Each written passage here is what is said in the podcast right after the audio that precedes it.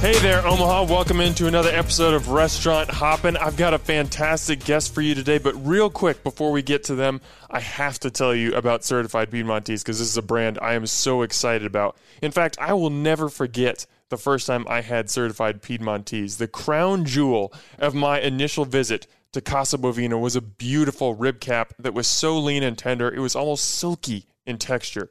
The moment that beef hit my taste buds, I was hooked. These animals are raised all natural on a network of family ranches across the Midwest, so Certified Piedmontese is able to cut out the middleman and buy directly from the source. And while I highly encourage you to check out Casa Bovina, you can savor this beef at home too. Whether you order off Piedmontese.com or by calling 1 800 414 3487, your purchase will be shipped directly to your front door. Plus, when you use my discount code HOPPEN, H O P P E N, you get 25% off your order. How can you beat that? So, what are you waiting for? Get some steaks, burgers, bacon, or other meats and experience the certified Piedmontese difference for yourself today. And now to my guest. Hey there, Omaha. Welcome into another episode of Restaurant Hoppin'. I'm your host, Dan Hoppin', and today's guests are from an establishment centered around what seems to be a simple food item, and that is the humble bagel. And with a name like the Bagel Bin, you immediately know what this place is, but you might not understand the impact that it has had on America's culinary history. But that's what we're going to get into today because we have the owner, Sue Brezak, and her granddaughter, doer of all the digital things and keeper of the family secrets. Yes, that is what I was told to introduce her as. Christina Randall. Guys, welcome to the show. Thank you very Thank much. you. Thank you. Okay, now let's start off from a high level. No city is is as synonymous with bagels as New York, which is where you're from, Sue. Correct. What is it about the New York style bagel that makes it different and makes it special in your mind? It used to it used to be said that it was the water. Is that true? I don't know. We ours are as good if not better. We use Omaha water. Of course, there was two water systems in Omaha. It comes from two different areas. Now, my husband did a research on it, so where we are located is the water he so calledly said he needed, and that's where we are. So, So there's something to the I guess it is. the New York water because that's the thing in pizza as well. They always say New York pizza is so much better because of the water, but Right. I don't know if somebody just start that and, and everybody's gone with it. They just grabbed it and went with it. I don't know. Well, I think in doing some research before this, like there were a lot of articles I found that said people like to talk about the water, but it's actually the boiling process Exactly. that is the real differentiator. That's what keeps that inside nice and chewy. Can you guys kind of talk about that process and um, and how it makes just such an incredible product? Well, if you if you take the bagel and you put it on a an aluminum tray and you bake it in the oven, it stays soft. But dropping it into the water and boiling it brings the gluten to live, and that's what puts your your shine onto the bagel, and it makes it nice and crisp on the outside. Too many bagels that are out there on the market today are through the new production, and they've they've just learned that they can steam them, not boil them. They can steam them, and it becomes a roll. It's not an actual bagel. So what what is the steaming versus boiling? What is that?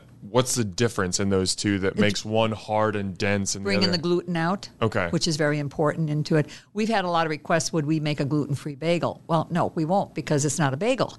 You know, it's not. It's not a true bagel. It's, it might be shaped like a bagel, but I mean, it's like. Well, we won't bring out any names. Um, I was told not to do that. Um, uh, some some of them say we we have the authentic bagel, and I mean we've we've tried almost anybody that has it. We've tried it, and it's like no, this is not. This is a soft roll. it's good, but it's a roll. Bagels have to be hard and crunchy on the outside and chewy for the inside. Okay. See, this this is what I love about having conversations like this. Is already we're less than five minutes in, and we're getting into Right. like the science of a bagel. I think most people just see a bagel and they think it's Yeah. like one of the most simple food items. It's Right. circular bread, but when you get into it, there's so much more to unearth there. So I kind of want to just lay out the red carpet, like what is it like what intricate details are we missing about bagels about the cooking process about just how how special they are what separates them from bread like maybe what are some Yeah, what what are just the intricacies of bagels? Well, that you know, people take people will have gotten recipes out of their cookbooks. Oh, we're going to make bagels at home. That's our day today. We're going to do it. So they mix up the batter, and they shape them up, and then they drop them into the boiling water. And Lord and behold, they have themselves a chocolate kiss. It comes up to a point, it's hooked, and they're like, I don't understand this. And it's the fact that once the bagel is made, it needs to sit and rest for 24 hours. The yeast comes back down again, and we test it by by dropping it into water. If it when it sinks to the bottom, depends on how long it takes to come up to the top, which means the yeast is now being activated, and you need that. If you get it activating too fast, it closes the hole. And you got this this peak at the top, and it looks like a, a chocolate kiss. they taste okay, but they're just they don't look like a bagel. Christina, what was it like for you, like growing up in this and just always being immersed in learning about bagels and yeast and gluten and all this stuff? Is this just like a secondary part of your life? Um, it really was a privilege growing up, um, having such a family owned and operated business because it really, I was 12 years old and I'd walk from middle school at Beveridge to the bagel bin and help make Hamantash and cookies and stuff, you know, during the holiday.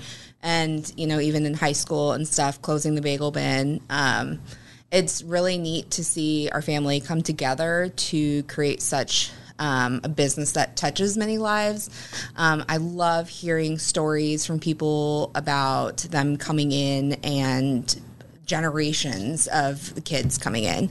Um, so it's been really neat to kind of learn. I I didn't get my brother on the other hand. He was back there baking and stuff, but I did more of the front counter help with grandma and cooking and baking and stuff like that. So, um, yeah, I mean, it's been it's a blessing to our family. She grew up in the bagel bin.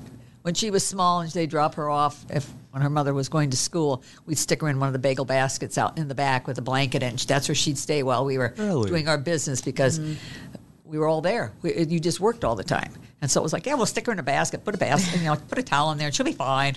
it's like a miniature playpen. Yeah, And she was. Look how good she turned out. Everybody should grow up in the bagel Perfect, bin. yeah.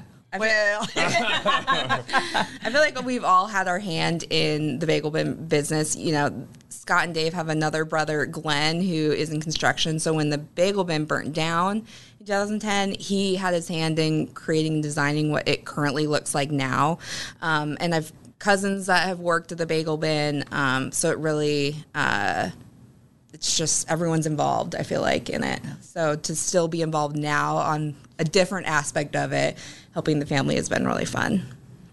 Speaking of Dave and Scott, I can't remember which of them it was. One one of them was doing a TV interview with you that I watched. in that the- would be David. D- It- David. It'll okay. always be David Okay. doing any promo stuff. Scott is not one that gets in front of a camera. He No. can't do this. He just yeah. Okay, David was doing an interview with you, and he said that you guys make 300 to 500 dozen bagels a day. Yep. Which, I, it- when I first heard that, I heard 300 to 500 bagels, and I was like, yeah, that's pretty good. And then I was like, wait, and I rewound it, and it was 300 to 500 dozen. Mm-hmm. So to be clear, that's between 3,600 and 6,000 bagels a day. How is that possible? if you come up on a Saturday or a Sunday after nine o'clock and you're standing in line, you'll understand why we go through so many. I mean, the people just keep coming in, and we do our wholesale. We do have wholesale, but um, the business that comes in through the front door is um, it's kind of overwhelming at times. It really is, but it's it's nice. Everybody stands in line, and nobody gets all bent out of shape because they're waiting in line, and they kind of know what's to come. You know, when their turn comes, that that one employee takes their time with that customer and gets them what they need to have. Yeah, I think it's important to note that you guys you provide bagels to 30 to 40 businesses throughout the area. We're talking schools, hospitals, hotels, all kinds of stuff. So Right. people might be out there eating bagel mm-hmm. bin products and Yes. they don't even Yep. realize it until they come into the shop. They're like, "Hey, this is kind of familiar." But I think that what you just described is something that's very unique in that I think and this is unfortunate, but I think restaurants are places where people get impatient Yes.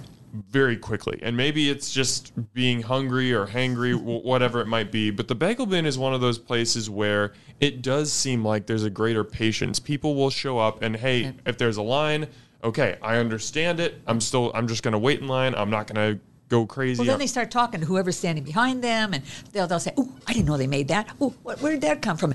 I mean, they'll look at food that's being put out, and they're like, "What is that? Oh, I need to try that." So, I mean, there, there's people interacting with people also while they're there. so, is, do you think that's what it is? It creates that patience that Yeah. There's this. it's like Cheers. It's like Cheers. It's like Cheers. like Cheers, you know the old Cheers. Yes, of I mean, course. and we're kind of everybody knows everybody there. They really do. I mean, you come there and people at this table are talking to people over here and their families, and I mean, it's nice to go out and listen to them talk and kind of get involved in their conversations too. Well, I think another part of it as well is you've got that giant display case, like right as the line, you know, as, as the line kind of winds around before Right. you get to the register, you've got 17 different flavors of bagels going on, plus donuts and cakes and pastries and all this stuff. You've got different types of bread. Like, is you're in line and i know this because this happened to me is you're in line trying to like decide what you're going to get you just have so much fomo your eyes are just like ping-ponging back and forth between all these different bagels then by like all of a sudden the line is gone and it's Right. your turn you're just like oh no i have no idea what i'm going to order so i think part of it is just there's so much selection and there's so much to try and take in that Right.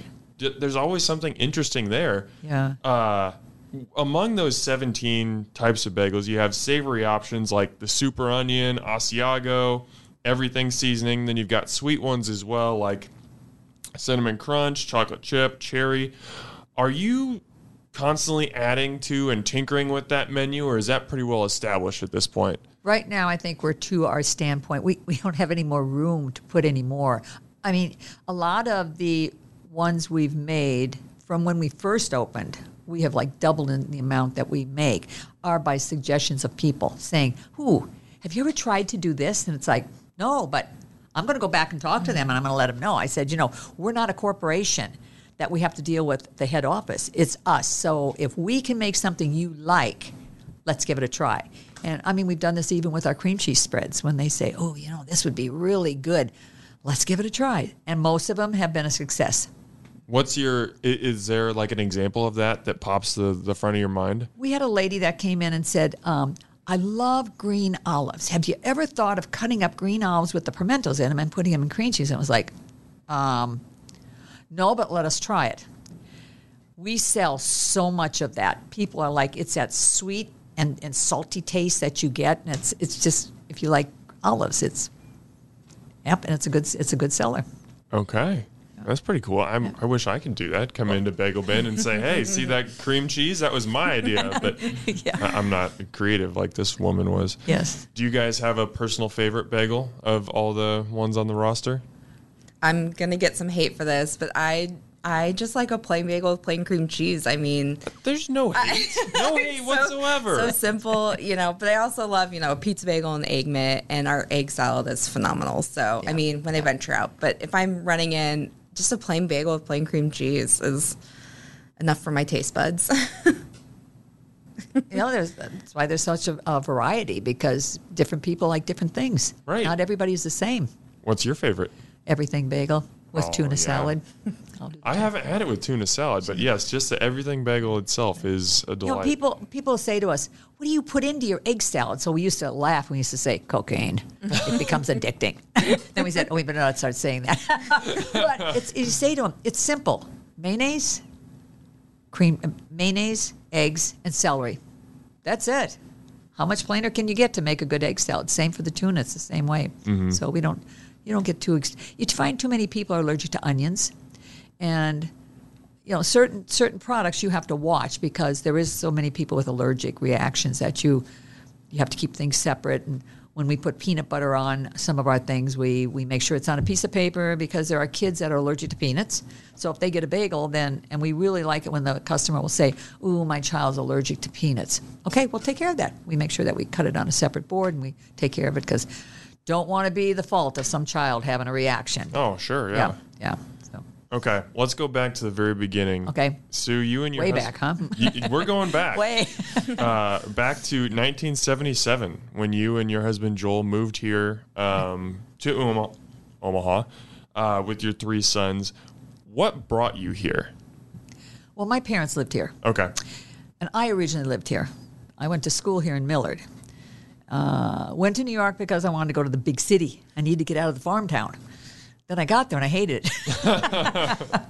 but um, we'd come every year to visit my, my parents, and the routine was on Sundays. You got up in the morning, and my husband would go to the bagel bin, go to go to the bagel shop, which in New York, on every corner, there's a bagel shop and a Bialy shop, and he would pick up our breakfast, and we'd have that. Well, we came here, and he had said to my parents, you know, uh, where do I find the bagel shop? And they're like, there is no bagel shop here. And he's like, what? Well, we did that for a couple of years, and then something in his head said this is what he thought Omaha needed. And we had a cookie franchise uh, that he was working for, FFV in New York. And he just one day came home and said, We're moving. And I said, Oh, really? And where do you think we're moving to? Because we just built this house of ours. And he said, We're going to Omaha, Nebraska. And I said, Oh, my parents will be happy, but what are we going to do, Joe? and he says, I think we're going to open a bagel shop. And I was like, Oh, okay. So him and his friend, a childhood friend of his, came to Omaha, scoped it out, started getting some ideas, came back, went to uh, one of the bagel shops locals and talked to them, and he did um, like an internship there. He would go there and work there. In the meantime, I came back here to Omaha with a friend of mine, and I met up with a very good. Oh, what would he be? He would have been a customer. I worked at Highland Country Club years ago, and he was a a, um, a member there, and he was he owned a business here in Omaha, very influential business. And I said, I know a gentleman that I can talk to. Let me go talk to him and see what his feelings are about bringing this business to Omaha. And um, that was Laser Cabbage. Is it Omaha Office Supplies? I think it is. Uh, and he did all the uh, desks and chairs for offices and all their supplies. Came and met him, and we went out to lunch with um, another fine gentleman, uh, Art Adler, who had Adler, Adler's Bakery here and uh, worked with Marigold Bakery. Uh, we sat at lunch and we talked about is this a feasible thing? Is this something that we might be able to do this? Can we make it a go here? Would the Jewish community stand behind us? Because it's a staple of the Jewish community. And so they all thought this would be a very good idea. I said, now this is the location my husband has picked that if we're going to do this, he thinks this would be good because we were right up the road from the synagogue. We had the high, uh, the uh, the junior high school. We had the Catholic church on the other side. Bring it all in. We had the Jewish Community Center on 132nd, and would they back us? And so we made a couple more trips and talked to these people, and they were all willing. They were all like, "We would definitely back you, and this is what we need to do." And we'd said we wanted to make it kosher, keep it kosher, because there was no other kosher place in Omaha. This was it. So we went back to Omaha and put our house up for sale and threw everything into a truck and moved here to Omaha. Moved into my parents' basement because we couldn't afford a house. Now, now all of our all of our assets went into getting this business started. So um, it was it was tough the first couple of years as to was it going to make it or not. And um, we did a um, we met up with uh, Abe Baker, and his idea was, I think this is an awesome idea. I want you to do demos in my supermarket. I want you to explain to the people in the Cornhusker Belt with the beef what a bagel is. And so I recruited my mother, who had the gift of talk and gab. You know where I get it from. and we sent her to all their different stores, wherever he had a store, and she we would give out big sales on them. She would explain what to do to it, how to make it what it should be, and that was probably our best start ever. So we're we're talking late seventies, early eighties here. Did did I mean? I was born in the '90s. Did Omaha just not understand what a bagel was at all? Not really. Not really. Wow.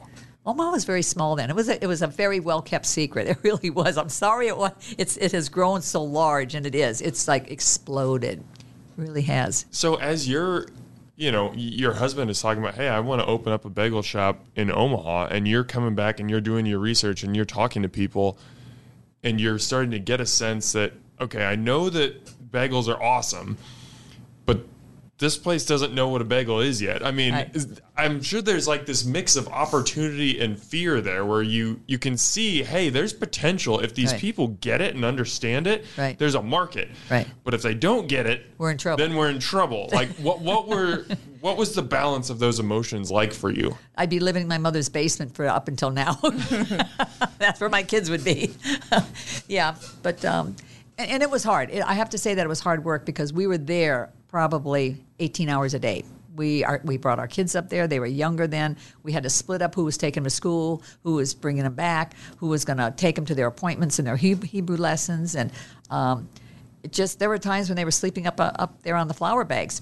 We had stuff we had to get done. I mean, we were getting up and going into work at two o'clock in the morning, and thank goodness for my parents that they were able to stay with the kids. So um, we worked it. You, you you did what you had to do, and you just continued doing it.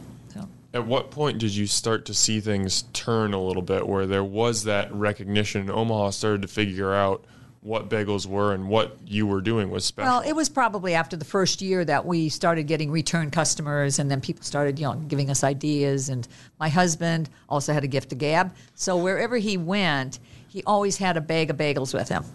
So Smart guerrilla marketing. He, he would walk in and he'd give them a, a dozen bagels and our menu and say, "Oh, if you're if you're looking to put this into your establishment, give me a call. We'll talk wholesale prices." And uh, he sat down and had all of his wholesale prices set up. And then slowly we added different. I mean, I think when we opened, it was probably only eight or nine flavors we had. They were just the basics, you know, what- what they have in New York. You just didn't do these other things. And then we were asked to uh, start making challah. And so one of the uh, bakers came and taught us how to make the challah. I was like, I always bought that challah. I never braided it. And we all learned how to braid. I think all my kids, my boys, they can braid girls' hairs like crazy now. I mean, they just in their sleep they're they're ba- and we made large challahs for people. So it was little things like that that added to what brought the people into us. So we just kind of took one step at a time. You get one done and add something else to it. For the record, your challah bread is absolutely excellent. Thank you. And Thank especially so when turned into French toast, which I believe Oh, yes. I believe Christina you suggested that to me. So thank you for that. welcome. I owe you one. We got we got featured with um, Fiddler on the Roof when it was here in town. Uh-huh. because we made all the challah that they used for.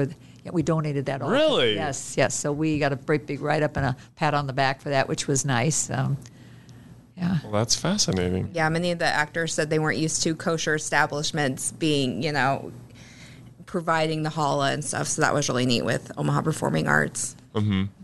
So we made a lot of contacts with people that I don't think normal people do.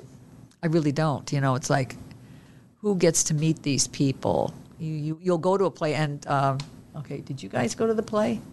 No. David David went. yeah. Did your mom and dad Yeah. go? Yeah. And they had said it was great. That that was the best play, and they they kind of don't remember it from when we were in New York and saw Fiddler on the Roof. So Hey there, listeners. We'll get back to my guest in a minute, but I got to remind you one more time about certified Piedmontese. Did you know that just 1% of all cattle raised in the U.S. is Piedmontese? Or that this red meat is so healthy that it's similar in micronutrients to Atlantic salmon and chicken breast? Rare, healthy, and most importantly, delicious. That's a trio that just can't be beat. I'm so confident that you'll get hooked on certified Piedmontese beef like I did that I want to help you try it. When you visit Piedmontese.com and use my promo code HOPPEN, that's my last name, H O P P E N, you'll receive 25% off your order. That's 25% off steaks, burgers, brats, sausages, and even bacon. Yeah, I said it. Beef bacon. It'll change your life. Use my promo code to score a great deal and experience why certified Piedmontese is such a big deal today. And now, back to my guest. The thing that I love that you keep bringing up is relationships and that you're you're going out into the community and giving people bagels. You're donating challah bread, you know, to this play. You're being very intentional about getting out and getting the product in front of people. Do you think that was the key to the success of Bagel Bin? Is just making sure, just creating that awareness at every step of the way and trying to build relationships where someone is not only going to eat this and say, "Hey, this is good," but they're going to think, "You know what? That person who gave it to me was pretty awesome too. Yeah. I need to tell more people about this." I had a gentleman that came in on Saturday. Saturday was a little slow because of the heat, which we understood. So it was probably just prior to us getting ready to close, and all my kids were getting everything cleaned up. And he came in and he ordered a California Delight. And he stood there for a while, kind of looking around. And um, so I came out and I was starting to get the trays of the, the donuts and everything that were left. And so I said, Have you been waited on? And he said, Yes, I have. As a matter of fact, I ordered a California Delight. And I said, Oh, good choice. You'll like that. He said, It looked good. So I said to him, Hey, how would you like a cinnamon roll for tomorrow? And he said, Well, and he looked over at the case and he says, Well, I said, Okay, let me do this again. How would you like a free cinnamon roll? Because it's either you take it home and eat it in the brec- in the morning, otherwise I'm going to throw it in the garbage. Now, would you want to see that beautiful cinnamon roll go in the garbage? Well, if you put it that way, I said, Okay, so I gave it to him. And he said, This is the first time I've been here. This place is awesome. And you people are oh. also. And I said, Thank you very much. That's so sweet. But I said, No, I want you to enjoy the cinnamon roll. And he said, Oh, I will. I will. Well, I, I remember that from the first time I came in to the second time, the same person took my order and she remembered what I had ordered the first time and was like, "Oh, how did you like the? Oh, I don't even remember what it was, the apple cinnamon bagel or whatever last time." And I was just, I was like blown away. I was like, "You've probably had." A thousand customers between the last time I was in here and the first time, and she recognized me, and that was like it's just that little personal touch Yeah, yeah. that it's seemingly so simple, but it makes such a big difference to a customer. Yeah. We tell our customers, a lot of my girls, especially in the morning for the guys for breakfast, will come in. When they see the car pull up, they've already pulled the bagel, sliced it, thrown it in the toaster. They come in, they get their coffee, they put it down. And we've always told them, now, if you decide you're going to change, you tell us today, not tomorrow. We will change with you. so, yeah. Um, I, But- I, I, oh, sorry. Oh, go no. ahead. Did you have more But, to say? Yeah. Um, go for it. the people in Omaha, they're how do you say it? You know, okay, New York people. Now that I was there like twelve years, they're kind of rude people. That's just how they're bred. I mean, they they give the wrong directions. Uh, they they don't really want to interact with you at all. They're just all into themselves. Here in Omaha, everybody likes everybody else. They're always willing to do for you, and I think that's kind of what's what's nice about it. You know, they everybody likes to talk to everybody else. Oh, It helps when there's good people to talk to. there is. That's right. And we really rely a lot on word of mouth. We don't advertise really. Yeah. So c- making those personal touches, like we want you to go tell people because we that's how we get the word out and that's how we bring in new customers and new faces. we touched on this a little bit earlier, but I think it's really important. So I kind of want to get back into it. it. Is Sure. just the the theme of family, and that how family is just a part of Bagel Bin's DNA. Like, not not only uh, is, is it David and Scott, your sons, like you mentioned, but it's third generation Christina sitting here. It, you know, it's all kinds of kids, grandkids running all over the place. How important is it to you that family is like interwoven into the DNA of Bagel Bin? I think it's very important, very important, because we want it to carry on. I mean, I hope someday I do retire. I would like to think of that day, um, and to make sure that it's carried on and that they enjoy what they're doing. And I mean, I will say almost all my customers know who my grandchildren are because, first of all, as little kids, they ran through the store screaming and yelling, and everybody accepted it. That's the grandkid. And now I've got great grandchildren. But for it, it, I mean, most parents now. When I was growing up, my father worked at SAC headquarters. There was no interaction there. He went to work, he did his thing, he came home. We didn't talk about his role because he was ran computers, and it was stuff you just didn't talk about then. So, and the only other family interaction we had was I worked with my mother as a waitress. We we worked. My brother was there as a waitress, so it's always been that you kind of worked with your family. Back then, that's kind of how it was. So, but nowadays, it's not that way anymore. I mean, one person owns it and one pers- person runs it, and then you have all kinds of other people that are working for you. But not everybody has it in them to be in a friendly atmosphere and work in a place that they like. I have I have one employee that's been with me 26 years. Another one's been with me 15 years. Um, they've all been with me a couple of years. I love having the young school kids come in. I like to train them. First of all, they don't come with bad habits. I can train them my way. So, um, and if for them to stay and not quit after a week or two, I mean, sometimes I have a, I have a new lady that, that started working, and my customer came in and they said, "Oh, we have a new employee." This one came back to work today, huh? I said, yes, it did. I said, that, that's our expression nowadays. Are you going to come back tomorrow? I said, because people aren't working nowadays. So when you get them, you, you hang on to them and you, you deal with them as family. I mean, you're not rude to them. You, you can't be rude to your employees. You just can't. Mm-hmm. H- How does just that that that theme of family, and not even like biological family, but I mean it does include the biological family, but just the family like atmosphere of the staff overall. How do you think that makes the bagel bin what it is? I mean, we have a lot of employees that, like David. Um, David, he went, became a doctor. He came back. He worked for us. I mean, His whole family worked for us. yeah. All of his brothers and sisters worked for us. And so it's neat to like, they want to come back. They want to interact. They love us as a family. Um, They we- come in the back, they chat with us, just come through the door. Hey, how you doing? And I mean, so they have to enjoy us. I hope. yeah. Was it always like that, or was there a certain point in in the business's life where you kind of started to see that evolve? Well, after we got going, and uh, the kids that we hired, um, a lot of our kids came from Mount Michael's, which we really enjoyed those boys. And we were sorry. I, I, I would say to them when they were good, Do you really think you want to go off to college? You know, you can make a living here. You know, come on. You've got lots of bagels to eat. You don't have to worry about going hungry. You always have a bagel. And they kind of laugh. Um, but we see them all. You know, they, they all come back, and sometimes they're like, Hey, Sue, how are you? And I'm like, "What- tell me which one you are. So went off to school, and now he's an uh, he's an attorney. I'm like, oh man. He said, I know, I kind of forgot, but um, no, we've we've always invited them all all back, and um, I mean, we sit down now, and we see their kids. They, they're bringing their kids back, and uh, it's kind of a generation after generation is coming back got their now. kids to work for us. Yeah. Oh, yeah. I got one lady that says, "Now, how old? How old?" Because she wants to work here. I said, "You tell her that when she's 15." And she says, "Can you? Can she lie a little bit?" And I said, "No, no, no, no, no. Don't get me in trouble. No, no, no, no, no. Now, if you're my grandchild, I can have you work at the age of three. so, My daughter sweeps Has to earn her food. that's right. She was taught. You make a mess, you start sweeping it up now, right now.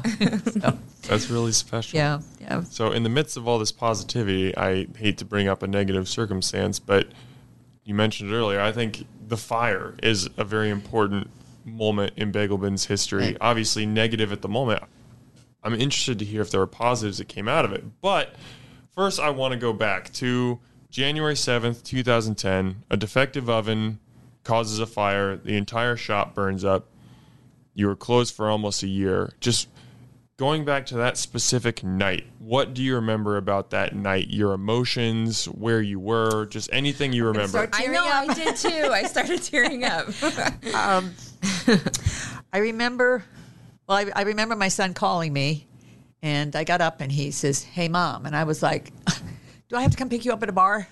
because it was like 10 o'clock at night and I was in bed sleeping. He says, No. Yeah, He says, I'm just calling to tell you that um, this is my son, David. He's got a great sense of humor. Uh, you don't have to come into work tomorrow. And I said, Oh, Oh, you guys boy. fired me. Thank you very much. No, um, just thought I'd let you know that um, the bagel bin's on fire. And I was like, What? And he says, and don't come up here because it's too cold, and we'll talk to you tomorrow. I said, okay. So I hung up and I sat there for a minute. I was like, uh, I just said, uh, went and got my clothes on, She doesn't listen very well. got into the truck. That day, uh, we were, I think, like 15 below zero that day. We had a lot of snow, had a lot of snow. And I could actually see the flames from Center Street at 120th. And I saw that and I thought, oh my lordy B, it's going. So when I got there, I had to kind of park away and got out and uh, found the boys. And we just sat there watching it burn. And it was so cold. So uh, my one son got his truck and we parked and it was um, Runza's then. It was a Runza. That's next door to us now, which is now a Scooters. Um, we sat there in the truck talking and just watching it and marveling at the firefighters and all that they were doing. And the you know the talk was, so what are we going to do? What is the thought? Do we just throw the towel in and say? My son says, well, first of all, David, you didn't like those Venetian blinds anyways. So it was better that it burned down and they melted. We'll just put, you know, if, we'll put new ones up. And I said, okay, so we're rebuilding this, aren't we? And they go, yeah, we're just gonna we're gonna rebuild it. And I said, okay, that sounds good.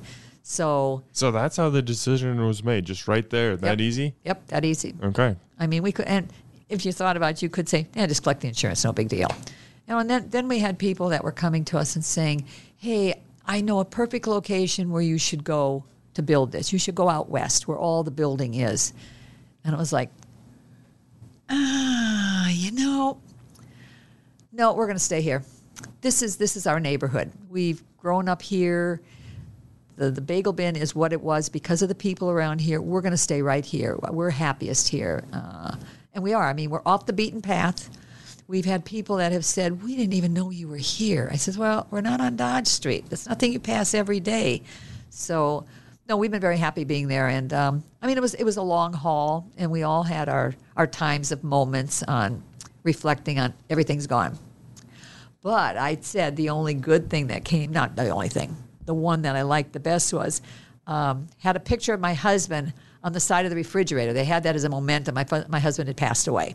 And, and the boys are like, you know, he's always watching us. You need to take that picture down. He's pointing at us. He's telling us what we have to do. I remember him cracking me in the back of the head when I would be sitting there, and he'd say, "Get to work." And but um, the picture was found unburned. Wow. fire. My daughter-in-law, her mother, took this picture and blew it up. Had uh, rock Restoration. Right. Yeah, they restored the picture perfectly. And I said, that's just a meaning that it was meant to be rebuilt.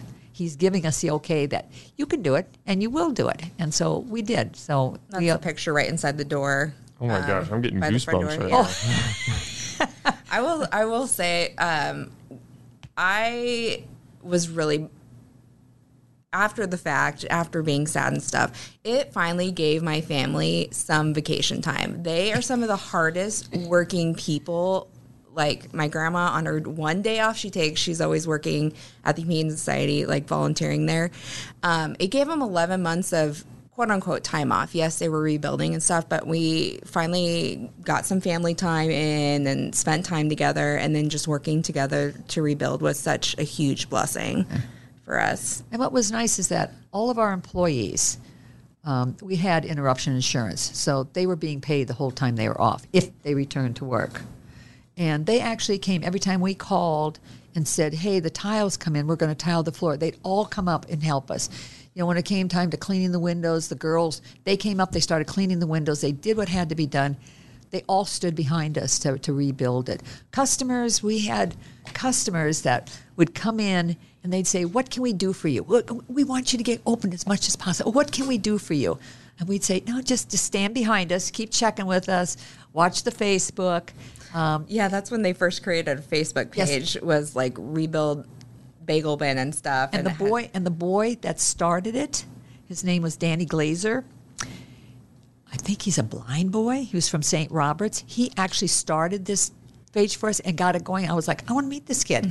I don't even know who he is. He would come in all the time. So they, we got all these people in there, and I mean, we got some pictures of some of the people bringing their kids in and saying, we want to see it as it's being rebuilt. And was like, come on in, open the door, come on in, not a problem. One of the boys, they, they sent the gentleman from uh, Chicago with the oven that had to be put up, and it had to be put up piece by piece. Well, my boys are so mechanically inclined.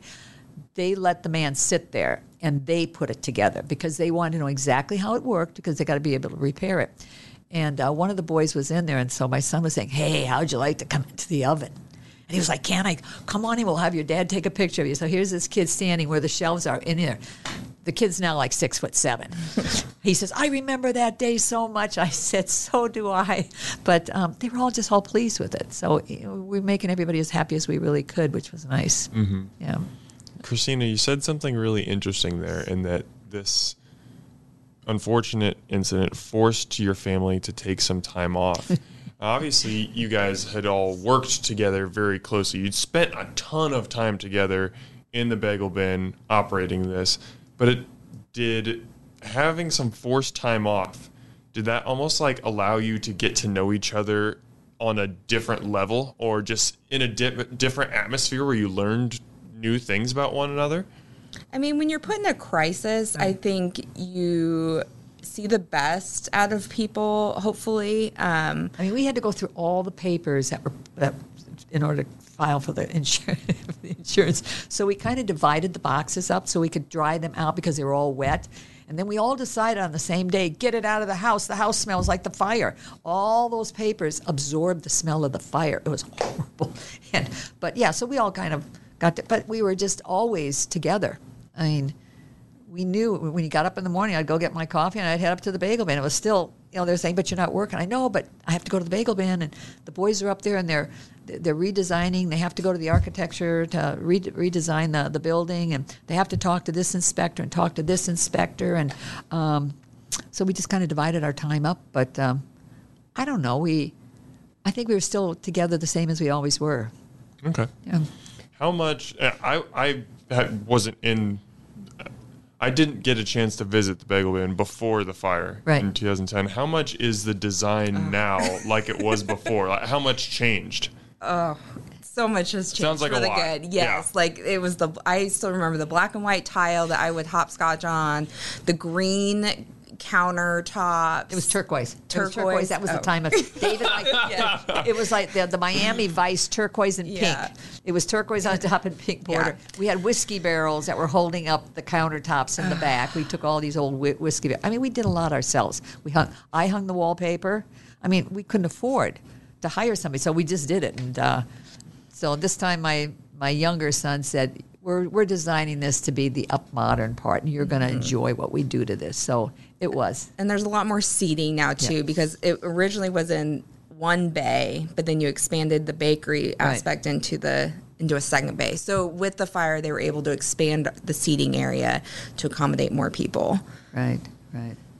And we and we learned a, we learned a lot by our own education in building as to what's expected in people building up uh, building something. Where before, my husband handled all that. I mean, it was a brand new building. You went in, you signed your lease, you ordered everything. in. Where this time, we had to design it, and then we had to make sure it was all qualified to be put in. And I mean, we had at the one time where the inspector came down, and we didn't have a, a big enough uh, air, a return air vent, and I came in, and the inspector was up there, and I, I came in, and one of the guys had said, "Don't go in the back."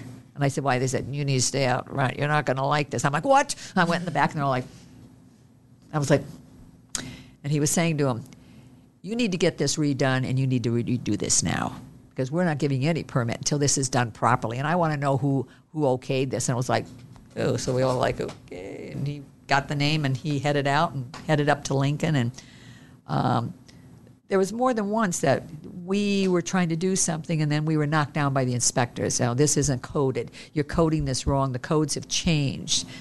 And at one point, we were we were ready to open, and we were hoping we would open in August. Well, that's always like a pipe dream. so you keep working around it, and you work around it, and um, we were all done. I had um, I had called up the fire inspector. I said, before you come for the final day, I want you to come in here and I want you to walk through and tell me what is it exactly we're going to need to have done. I have a, I have a notebook and I marked everything down. What what I needed printed. I needed the seating capacity done and uh, a sign put up and.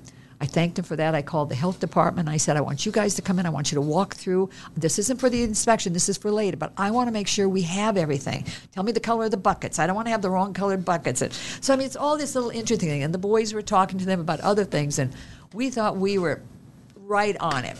And the inspector came in, and um, she said, she looked around a little bit. She says, Well, you're not opening up tomorrow like you thought you were. And I was like, Excuse me? Mask, why? I'm a Leo. I'm sorry. I'm a true Leo. Not good. So she said, That door is too close to that door. You need to move that door. And I looked at her. Now she's been she was our inspector the whole time. So then it made me mad. So I can't say what I said to her, but um, Make them look be nice. So I said to her nicely, I said, So what you're saying to me is you want me to tear out that window and you want me to tear out all the wiring to the exit signs and you want me to take out that booth and you want me to move the door how far? 11 inches. I looked at her and I said, It is not going to happen. Period. And she's, Well, then you're not getting your permit. And I said, Then we'll see about this. Well, she stormed out, and I went in the back and I said, Call City Hall. I want to know who the heck is in charge of this inspection thing because I want them down here now. And uh, Davis, I'm trying to remember what his first name was. He was the funniest guy ever. He came down and he said, he came in and he's got all these books and so uh, he says, "There's somebody here that needs to see me. I'm Mr. Davis from uh, Omaha City." And I said, "I do." I said, "We got a big problem here." And he says, "Well, what's your problem? Place looks pretty good, thank you." And I said, "That door is too close to that door, which there were two double doors, and then there was the exit door." And he said, he sat there looking. He's looking around. I said, they want me to start tearing out windows, moving booths. I said, we've worked on this for almost a year. We're looking to open up. We can't continue to go on not opening. This is crazy. So he said, okay. He says, the boys wanted to see me. I said, yeah, there's something in the back too that they need to talk to. I mean, we have more sinks and bathrooms than any building has. I said, this is ridiculous. These all have to be cleaned every day. but um, so he came out and he was walking down the hall and so I came around as he was walking and he was on the phone and he's saying, uh, um, uh, type up the uh, the opening permit for the bagel bin to open up tomorrow. I came behind, I like squeezed him, and he says, and somebody is squeezing me, and I have no idea why. I was crying. I was like, thank you. He said, this is what we're going to do. This is a simple fix. I said, thank you. Just tell me, I'll get it done. He said, we're going to take out one of those doors. We're going to close it and make it a window. I said, no problem. I'll have the glass guy out here today. And he says, and that's all it's going to take. I said, Are you kidding me? Simply just instead of having a double door, having a single door. He said, Do you, do you think you need two double doors to come in here? I said, No, but we always had it. He said, Well, you're not going to have it now. I said, Guess what? We're not going to have it. Thank you.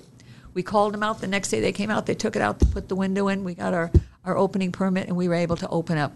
I mean, it was like that was the happiest day of me. Once you find that you get that opening permit. And I said, going through this for a year, I feel sorry for people opening businesses because it's not as easy as they think. It's not just, I'm going to open a business and do it. It's just not. Mm-hmm. Um, yeah. So. And that is just one day Yeah. in, in this whole process. Yes. I cannot imagine what that year was like, which I'm sure made the reopening date Oh, just yeah, yeah. so incredibly special. I'm gonna. So I a couple minutes ago I, ma- I made you go back and relive the memories Right. from probably one of the worst days in your life, and now I'm gonna let you relive positive memories from one of the best. What do you remember about the day when you got to reopen those doors again after almost a year of Well, being the television stations were there. Uh, Channel 7 was there, which was nice. And the people were just like ecstatic. And we were thinking, wow, are we going to be able to handle these people? It was nothing with what we are now. I mean, everybody was there. The, the television station was there at like 5 o'clock in the morning, and we gave them coffee and got ready for this. And it, it was a great time. It really was. And we were all ready for it. And um, we were running out of bagels, and we were baking the, the guys, the boys were baking the bagels like crazy, and we're whipping the cream cheeses up and trying to keep everything filled up in the coolers. And at the end of the day, it was like, wow, that was a good day. That was a good day. We're back to where we were before. So it was nice. Christina, what do you remember? Um, I I remember eating my first bagel after not having some for a while. We, we did we we did the unthinkable, and we did bake off an order of bagels before we were officially opened. And all the kids were there, and they came out of the oven, and they're all grabbing them. And I'm like, "Let them cool down." They're like, "Oh no, we haven't had one for so long." so, yeah. Because I think I think it, you had like a stash of frozen bagels in your freezer after the fire, and so like we would try to like go over to her house and sneak some bagels out to eat them. Yeah. So, I mean, it was. Um, it's just it's so neat to see your family back at work and happy and Well, sometimes we're not happy. Well- not all families get together 100. percent I, yeah, it's not always rainbows and unicorns Right. with family, but overall, I mean, you know, they have your back and they're going to do whatever they can to help you. So, Was there in that time that you had off? We mentioned how the restaurant changed a little bit um, aesthetically. Was there anything in the processes or the ways that you did things that changed it? All, that all stayed exactly the same. The bagels today are made the same way with the same ingredients as they were the day we opened. We've never changed That's them. incredible. And that's why when people talk to us and they've asked us, we'd said, this is the same identical product. I said, you know, at one time we did have um, some people, gentlemen working for us at night. We found that's something you can't do. You can't leave them unattended. You really can't. And it's, it's, it's not a shame to say, but they were changing the ingredients. And my son David, he's got the greatest taste of buds in the world. I mean, he could he could tell when the flour comes in and it wasn't milled properly that they'd have to come back and pick up this thousand pounds of flour that's here and get us a general mill because niacin wasn't put in it or something, and it just did something to the product. It, they would either be too small, they wouldn't rise, or the, the taste in it. So we ended up. The guys decided that they would do all the measuring of all the ingredients and they would be there when it was mixed and put in. You just don't trust it to people because you kind of see how. I mean, their intentions were good. It wasn't to, to do bad to us, but they thought it was a good idea. So we almost always have one family member at the place when there's the the mixing of the dough. You know, the ma- the baking. Um, I don't know. JD's been with us for what? Oh my God, 25 years. I bet Yeah. 20, 25 years. He's one of our bakers, and um, He's, you know, it's, it's a night crew. He's he's one of the night people. He comes in like at 10, 11 o'clock at night. And he works through the night and he does the deliveries. And I don't know what he'd do if he had to work during the day. he's just too used to. it. He's nocturnal at this point. Well, yeah, you, you get that way. You do. And even with like the science uh, you mentioned before, with the reopening, you know, they had to do test runs to make sure the temperature was right, Right. and the baking was right. You know, so that's with the science behind it. Right, right. Yeah. Now, there we've talked almost exclusively about bagels so far, but the thing that astounded me on the first time I came in was how much you guys offer that isn't bagels. You do several different types of donuts, including raised and cake, donuts. donuts. You've got cookies, you've got cake, you've got deviled eggs, you've got all kinds of bread, you've got cinnamon rolls, you even do dog treats. Like, I, I'm almost surprised you guys aren't serving like pizza or fettuccine used to do Alfredo. that. We used oh, to you do that. used to do Yes. We of used- course you to do- did. we did kosher pizzas. For Oh the- my for the- gosh. Yeah, we did because my son owned a pizza place for a mm. while. Right, you did mention that earlier. yeah. So, h- how did you make this determination that yeah, we're called the bagel bin, but we're going to start selling more stuff than just bagels? The customers, it was what they wanted, what they wanted us to do for them. So, if somebody just comes in and asks for a cinnamon roll, you you just say, well, they were saying, going to work "I'm on this until we find that one. You're not doing this, and we started donuts when my husband said when we were, and I think when we originally started, if my memory recalls, it's 44 years ago, um, that we sold bagels for like 17 cents a piece. Now you gotta make, you gotta sell, you gotta a lot. You gotta sell a lot of bagels. That's right to make that uh, that that rent payment on your building. So he had said, if we bring them in here to buy a, a bagel, we can get them to buy a donut for the kid because they're leaving here and they're going someplace else to buy the donuts. So why don't we have the donuts here? So that's kind of what we did. We slowly started with donuts, and then and our greatest fun is, and everybody loves watching when the kids come into the store, they run straight to the donut place. Yep. And I had a gentleman tell me one day. He said. You know, if you took those donuts and moved them up higher, you'd probably sell them better so the, the parents could see them. And I said, I don't care about the parents. It's the kids. They will stand there and scream. I know one particularly, your daughter, um, that they want their donuts. I mean, the case is full of, I call them lip prints and fingerprints because they want, they just stand there and they look at them all and they love them so much. And I had a, a customer. It was on uh, Mother's Day. She came in to get donuts, and by the time she came, we were cleaned out. We were totally cleaned out, and the kid was having a total meltdown. Oh, there was nothing to quiet her down. So I said, "Hey, would you like me to get you a cup of icing and some sprinkles?" And she was like. Yes, I said, you wait here. I'm going to go back and I'm going to get this way. And I went in the back and I scooped up some icing and I gave a separate thing with the sprinkles and I brought it out. Oh my God, the light, in her eye- the crying was stopped. That's all she wanted. I said, because that's all those kids want is the sprinkles and the icing. They don't eat the donut. So, and she was happy. I mean, you just, you do what the customer wants and to keep them happy. Yeah. Mm-hmm. Are there any like are there any good other I mean any good stories you've told so many good stories today but good stories behind like a particular item like like the dog treats or like uh, you know a a long john or something where a customer came in and they were like I really wish you had this and you're just like you know what let's let's try it let's do it It would be called the Hummintashen. the Hummintushin Hummintashen. I'm not going to try and pronounce that again I'm going to screw it up again It's, it's Hamantaschen. Hamantaschen. And it's a, it's a, of course, a Jewish dessert that's made during the holiday of Purim. okay And uh, it's shaped like a triangle, and it's called a Haman hat. That's why that, what, that's what the Hamantaschen it represents. And many years and many nights we stayed up there making. We make thousands of these by hand, and they're they're it's um, like a shortbread cookie, and it's got a filling in the center of it, and. Um, we had people that were coming in and saying, "I'm surprised with you guys being kosher that you don't have hamantash," and it's like, "Oh, we don't have hamantash." And more would come in and like, "No hamantash." So another bakery, and we knew him very well, and we were talking to him about, it, and he says, "I'll come over and I'll show you how to make them." And I said, "Okay." Well, that was his biggest mistake. He should have just told me he wouldn't teach me how to make them, because it came to the point to where we probably put out about three, four thousand in a seven-day period. Wow. But I start making them like three months ahead of time. Make them up. I pack them into big boxes and put them into the freezer, and because that's what the customer wanted. And we we never had leftover. We always sold out of them. For that day, we would bake up and trying to get people to put their orders in so that they got what they wanted, and that was the important thing too. So That's a great story. yeah, Uh, as we run low on time here, there are Okay. two questions that I want to ask you guys that I ask just about everybody who comes on this show.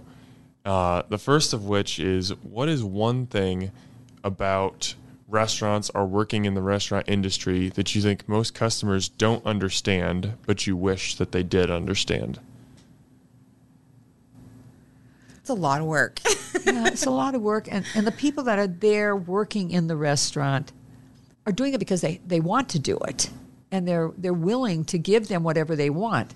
I mean, I don't think they realize some people, being that I was a waitress in other, the New Tower Restaurant, and the Prom Townhouse, and Highland Country Club, and you name the restaurant, and I was a waitress there. Some of them don't realize what it takes for somebody to be a waitress or to work in it. That you have to give that customer all your time, and you need to make them happy, because otherwise they're not going to come back, and that's not the whole thing. So some people just figure, hey, this is your job, no big deal, just do it. What's your problem? Know, why why is this cold? And well, be nice to the, the server, and they'll take care of it. If you're not nice to them, they'll probably do something to your food that you're not going to want. but it's, I don't, I don't think most people understand the restaurant business. They just understand it as a place to go. I mean, they'll complain about.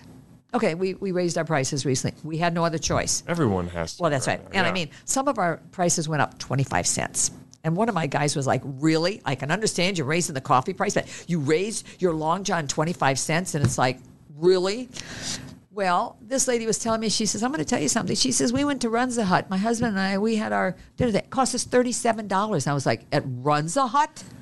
Really? And she said, Really? I said, Well, then we're not so bad off either. We ought to start raising our prices. They, they, they don't understand if a cost goes up, why it goes up. And especially nowadays, you know, we're all, I don't care, all the food businesses are in, in this. Well, basically, I think any manufacturer is having the problem with, with their costs because everything's gone up, everything. Mm-hmm. And so we just all have to pay it, whether we like it or not. it's not to get rich; it's to keep our doors open. You know, to keep Exactly. the cost of those ingredients and staff mm-hmm. there. So and they don't realize that we're, we're in the we're in the the middle of the United States. That doesn't mean you can get everything you mm-hmm. need. I mean, we had a customer that said she was sorry to say she would not return because of the cost of the lox that we raised it. And I said, I'm sorry you feel that way. If I tell you that we had to buy every slab of lox we found around here in Council Bluffs to keep our supply up, we have to raise it. Well, it's ridiculous. So I said, I'm, I'm sorry you feel that way.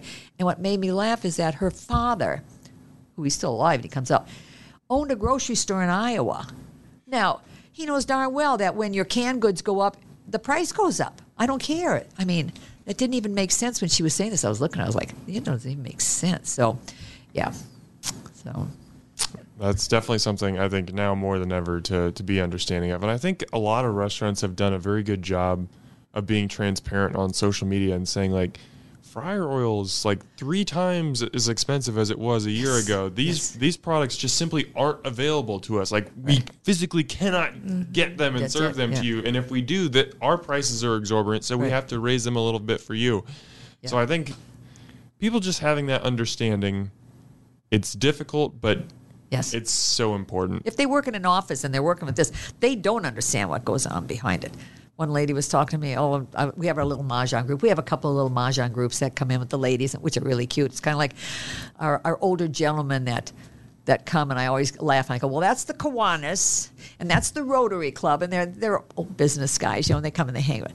And we were talking, and I said, "Look, I said, let me explain something to you. I said, I have a five gallon bucket of honey in the back. I said we used to pay sixty five dollars for that bucket of honey. It's now over four hundred dollars." Oh my goodness. And they're like, "What?" I said, "Yes." So I said, "That's what you take and you go like this, and you squirt it all over your bagel. You don't understand what the cost of it really is." I said, "It's just that little thing." I said, "How much? How much for a little the little fat teddy bear with the honey in it?" One lady says, "I says I think I paid twelve dollars for mine." I said, "Exactly." And years ago, it was never that. You just didn't think about it. So, mm-hmm. yeah. Well, I'll get you guys out of here on a more positive note. Okay. And I'm sure you've answered this. The, the answer to this question has probably come up two or three times during this conversation already, but just to put a nice bow on it. Okay. what's your favorite part about being a part of the restaurant industry? the people we've met. I mean, if we had moved here from another city or something uh, to take time and try to meet your, your just your neighbors, I've met everybody's neighbors. I've got them coming back. I mean, I, I walk out there on Sunday cleaning off the tables and collect, and we just talk. We talk about who's this? Oh, where are you from? How long are you in town for? It's great. And they're like, we come here first thing, and we love this place. And talk about their husbands and who's in the hospital now. And so I know most of them and who have lost their partners. And they're like family to us because we know them by name. You know, we, we watch them when they're wa- when they're getting out of their car. If if they've got a cane, one of the girls will run to the door, open the door up for them to make sure they get in okay, or they get out to their cars. And it's just getting to know all the people. I mean, I go in to go shopping and I run into all my customers. I go to PT, and there's half of my customers, and there's like, hey, you guys are in here too. So that's just what it is. You're not a stranger, and they're not a stranger. Yeah, we love it. Christina, same answer or something different?